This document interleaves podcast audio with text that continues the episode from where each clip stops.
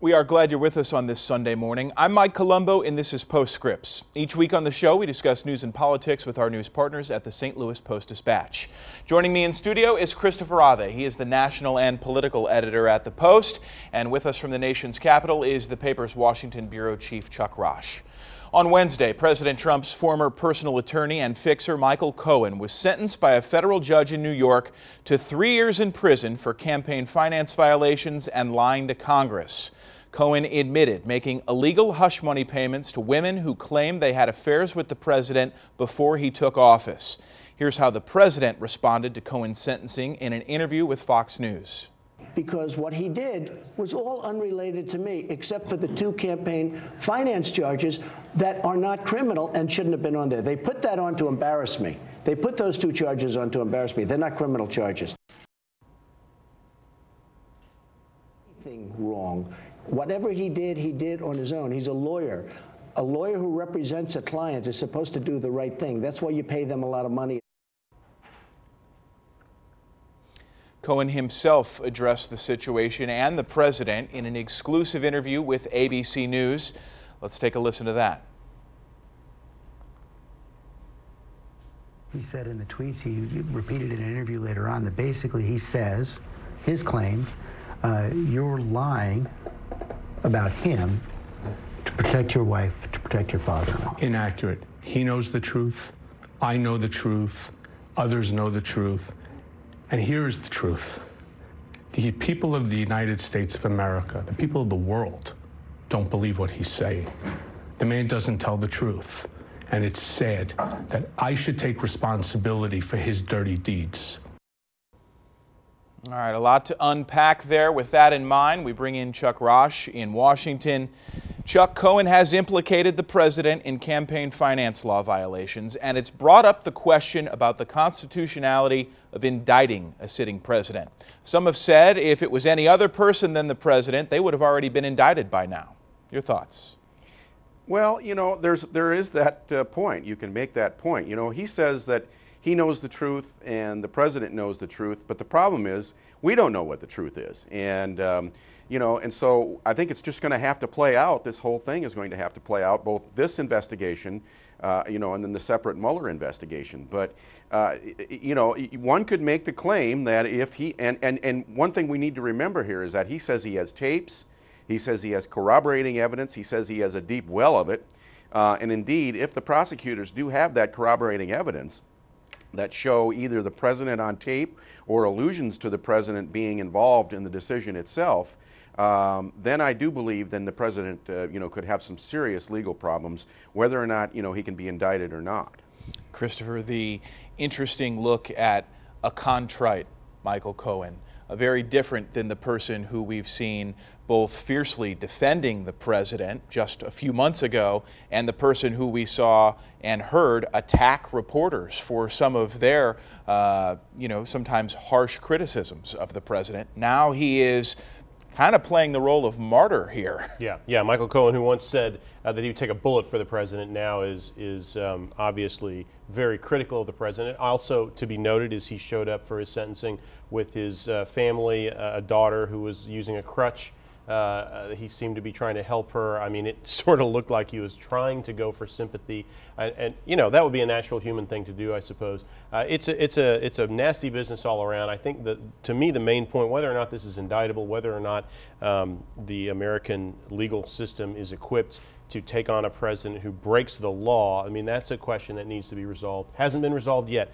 Regardless of that, the president lied he lied to the American people. He stood in that airplane. I don't remember this clip, but he stood in that airplane, and they asked the reporters yeah. asked him on Air Force One about, "Did you know about these payments?" And he said, "No," and that was a lie. We now know. And President uh, Trump, just like President Clinton, lied when he said he didn't have sex with that woman.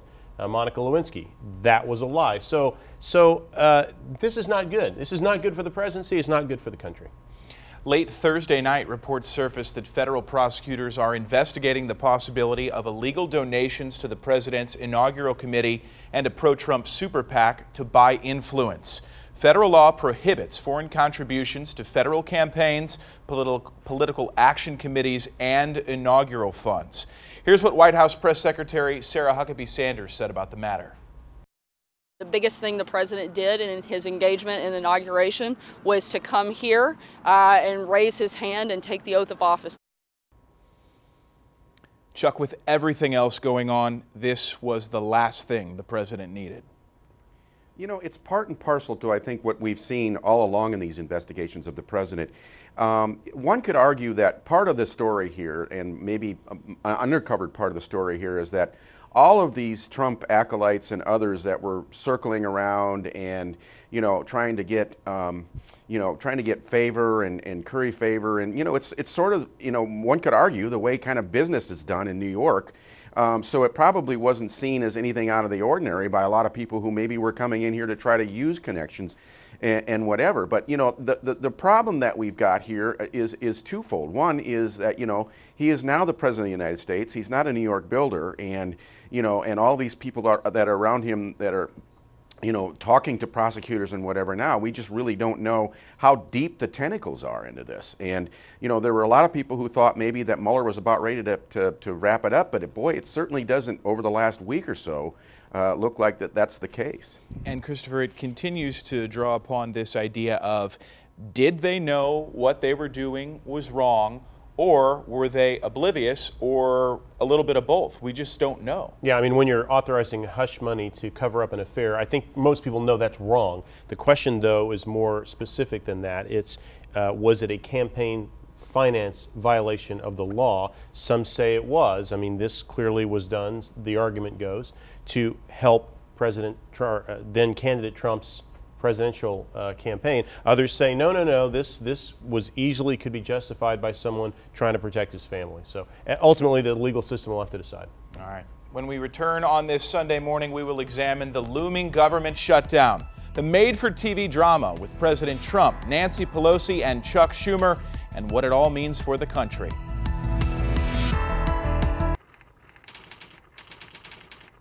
Welcome back to Postscripts. On Tuesday, the president hosted Senator Chuck Schumer and House Minority Leader Nancy Pelosi in the Oval Office. What transpired was a made for TV debate over a potential government shutdown and funding for the border wall. Take a listen, we'll discuss it on the other side. You know what I'll say? Yes. If we don't get what we want, one way or the other, whether it's through you, through a military, through anything you want to call, I will shut down the government. Okay, absolutely. fair enough. And We I am disagree. proud, and I'll We tell you what. disagree. what, I am proud to shut down the government for border security.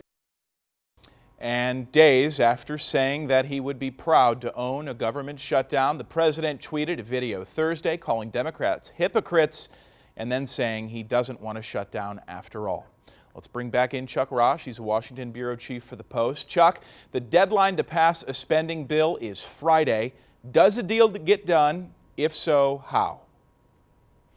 Well, you know, I, I don't know the answer to that question, but let me let me preface this by saying, you know, this this whole shutdown could happen over five billion dollars in a in a multi-trillion dollar budget, uh, based on an issue that this Congress has not been able to solve, and that's immigration. And we we are we are you know talking about this in in the wake of a seven-year-old girl a young, a young girl uh, dying of uh, dehydration and or septic shock or whatever uh, because she hadn't eaten and, and uh, dr drank for several days at our border.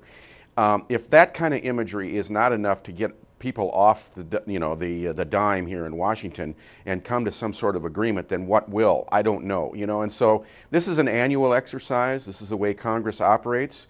Um, like it or don't like it, um, they, they have these showdowns at, at moments that you know, seem to have the highest um, attention, you know, of the country, and uh, we may be headed for another one now. Who knows? And amid all that turmoil, the president announced that his chief of staff, John Kelly, was stepping down at the end of the year. Former Greitens strategist and Vice President Pence's chief of staff, Nick Ayers, was thought to be a top contender. He declined the offer to succeed Kelly. What does that say about the current state of affairs at the White House, Chuck? Well, I mean, I, I never was really all that, um, you know, convinced that Ayers was going to take it. Uh, there were there, it, people, a lot of people in this town, and he told a lot of people in this town, I've been told, uh, that he wanted to return to Georgia. His family is in Georgia. Um, you know, he's text, he's he's tweeted a lot about his love for Georgia and that sort of thing. Um, it, it, that that job on a normal day in a semi-normal administration, if we ever have one, is one of the toughest jobs in the world, not just necessarily in this town. Um, but with all of the chaos now around this White House and the fact that this president really is his own chief of staff, um, you know, one can see where it might be difficult to get someone to come in and take the job. And what does it say about Nick Ayers, Christopher, a guy whose political star continues to rise? Possibly looking at that and saying, you know, I'm going to let this bus go on through. I'll take a hop on the next one if it comes. Yeah, I mean, uh, somebody uh, commented. I don't remember who. Uh, you know, you know, work for a couple hundred thousand dollars and, and have the the uh, scrutiny of the world uh, aimed at you all the time, or make however many millions of dollars you want and no one uh, pays attention to you. It appears that he took the latter. Remember, Nick Ayers helped Eric Greitens get elected, as you mentioned, in Missouri, and there are still some investigations going on that could further implicate uh, Ayers in campaign impropriety. So we may not be done hearing about uh, this young Nick Ayers of Georgia. Mm-hmm. Thursday was a big day in Washington. The Senate voting on Thursday to end U.S. participation in the Saudi led war in Yemen, then approved a, mes- a measure blaming the kingdom's crown prince for the killing of journalist Jamal Khashoggi. Chuck, this action, a rebuke of the president's relationship with Saudi Arabia, explain its significance. Well, the significance is, is there were a number of, not a lot, but some Republican senators who voted along with it, uh, who went along with it. There's a lot of consternation about the way the White House has handled this whole situation with Khashoggi and, um, uh, you know, and sort of the future relationships between the United States and, and, Saudi Arabia. You know, one thing I will say is that, you know, a resolution is one thing. I mean, cutting off funding and, you know, going deeper into the whole issue of, you know, uh, arms purchases and other things, which frankly affects our region as well as other regions around the country where we have these big defense contractors, uh, you know, is another step. And so one can say it was a rebuke, um, and it certainly was. Um, but it certainly wasn't a divorce uh, from Saudi Arabia e either. So. And finally, on Thursday, Missouri Democratic Senator Claire McCaskill had some sharp words for her colleagues during her final prepared speech in the chamber's floor. Let's listen to a portion of what she said. The United States Senate is no longer the world's greatest deliberative body. And everybody needs to quit saying it until we recover from this period of polarization and the fear of the political consequences of tough votes. With about two minutes left, Chuck, I'll ask you first what is McCaskill's lasting legacy in the Senate? Well, I think she had, you know, she was a she was a raging um, centrist, at least in aspirations. That's what she wanted to be. Now, her critics would say she was a liberal in in, in moderates clothing, but um, the one thing that I think you know we should take away from it is that there was respect for her in this regard on both sides of the aisle. I mean, one of the people that was sitting in the audience uh, when she was there, one of the few Republicans was Mike Lee of Utah, who's one of the most conservative members of the of the Republican caucus, and he was there to honor her. And she had worked with, tried to work with people like that um, throughout her Senate career. Republicans you know, attacked her for it. But she, she really did try to reach out to the other side in, in, in areas where she felt there could be comity. There's just not any, any of that anymore, not much of it. And frankly, a lot of the people that were the biggest practitioners of it, uh, including Senator McCaskill, are leaving the Senate this, this year. Christopher, with about a minute left, I'll ask you. She says that her life in politics essentially done, won't seek another office. Uh, what do you see on the horizon? Two things. I mean, uh, putting aside whether you agree or not with her politics, she is a hard worker. She cared about the job. She relished, especially those parts where she got to chair a committee and grill uh, uh witnesses whom she felt weren't doing the job for the American people. She loved that. Second thing, she was a brilliant political tactician. No one can forget uh, her defeat of Todd Akin, actually, her support of Todd Akin behind the scenes during the Republican primary. And then when he said the controversial comment, uh, her sweeping into office against most, uh, most prognosticators. Uh, I would say that uh, she's probably the most brilliant politician Missouri has seen in, in this current generation, at least. All right, very good. Chuck Raasch, we thank you for your time on this Sunday morning. We will talk to you very soon. Still to come here on Postscripts, Missouri Attorney General Josh Hawley won't hold that office much longer. As he heads to Washington to become a U.S. Senator, we'll examine the controversy surrounding the attorney investigating Hawley's alleged wrongdoing. Welcome back to Postscripts. We're joined in studio by Post Dispatch Jefferson City Bureau Chief Kurt Erickson. Kurt, you reported on the controversial attorney investigating the alleged controversy involving outgoing Missouri Attorney General Josh Hawley. Bring us up to speed on what's going on with this story. Yeah, the Secretary of State, uh, John J. Ashcroft, is uh, uh, looking into whether Hawley uh, illegally or improperly used uh, taxpayer dollars to put him into office as a senator. Uh, turns out that the lead investigator in the uh, uh, investigation is a Democrat. She uh, formerly worked for a Democratic law firm. She's contributed $24,000 to uh, Democrats, including Claire McCaskill and including uh, Attorney General opponent in 2016, Teresa Hensley. And uh, so that said, you know, it raises questions about, uh, you know, partisan balance and all that. Uh, Ashcroft's response was, hey, look, I'm trying to make this office bipartisan. It's an election office. I've hired Democrats and Republicans. Her boss is a Republican. Uh, you know, he put out a press release way back in February of 2017 uh, explaining all of this. What was very interesting about the response to that was the Missouri Republican Party then put out a press release uh, and a tweet saying, uh, we think the attorney Christine Heisinger should recuse herself. So all of a sudden now you've had you have this intra-party uh, back and forth between Ashcroft and the Republican Party. My guess is the end result of this is somebody's going to be moved out in the Republican Party. Ashcroft is, I, I think they'll protect him. Okay.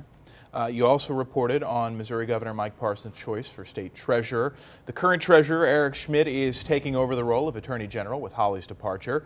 Sounds like he'll make his decision before Christmas. What are his options right now? Yeah, I think uh, the, the decision should come uh, this coming week. And uh, it looks like it's down to two people. I might, you know, might be wrong, but I think it's down to two people. Uh, interviews were held last week, face to face with the governor. Uh, Scott Fitzpatrick, he's the chairman of the House Budget Committee, uh, which is one of the most powerful positions in state government.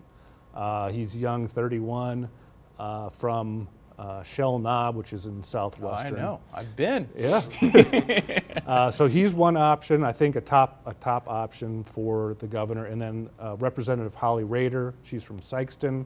Uh, she's been very high profile in terms of trying to get a uh, uh, prescription drug medicine program put in place to fight opioid abuse. She's also been high profile on right to work and other sort of anti-union legislation. So she's also in the mix. There are a couple others, but that's where I'm seeing it going right now. There's a great marina in Shell Knob on Table Rock Lake. They've got good cheeseburgers. Oh, is that the big marina?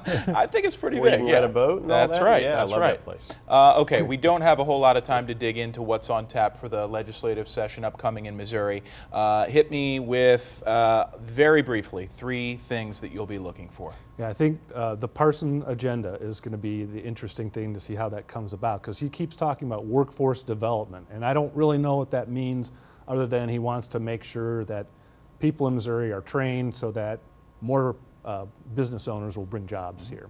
Uh, we'll look at some kind of infrastructure or transportation fix after the uh, proposition lost uh, in November. They're going to be looking for some way to uh, fix the roads and bridges. And then third, it's going to be interesting to see, we've got all new uh, legislative leaders in place. So whether they want to go for more tax cuts or uh, tort reform, who, who knows at this point? All right, it is something we will certainly be discussing with you, sir, at the end of this December, early January, and then the legislative session beginning. All right, thank you very much. Still to come here on Postscripts, we'll take a look at what's trending with Christopher Ave. We'll be right back. It is trending time. Christopher, first, what's up? Well, up, Mike, it was a moment over four years in the making on a stage packed with area politicians and overlooking a crowd of more than 100 people who had a hand in the project. The city of St. Louis signed 97 acres of land over to the federal government for a new National Geospatial Intelligence Agency headquarters.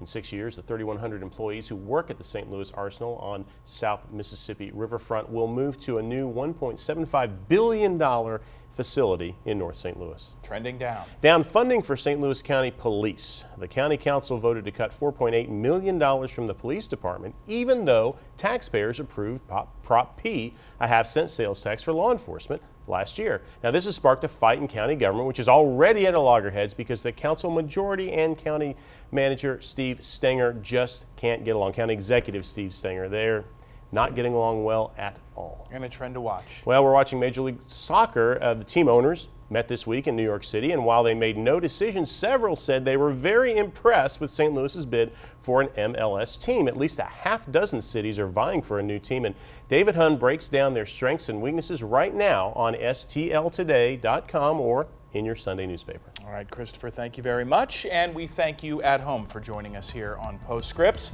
Remember to keep up to date throughout the week. Check out STLtoday.com and Fox2Now.com. Game Day with Martin Kilcoyne is next. We'll see you back here next Sunday for Postscripts.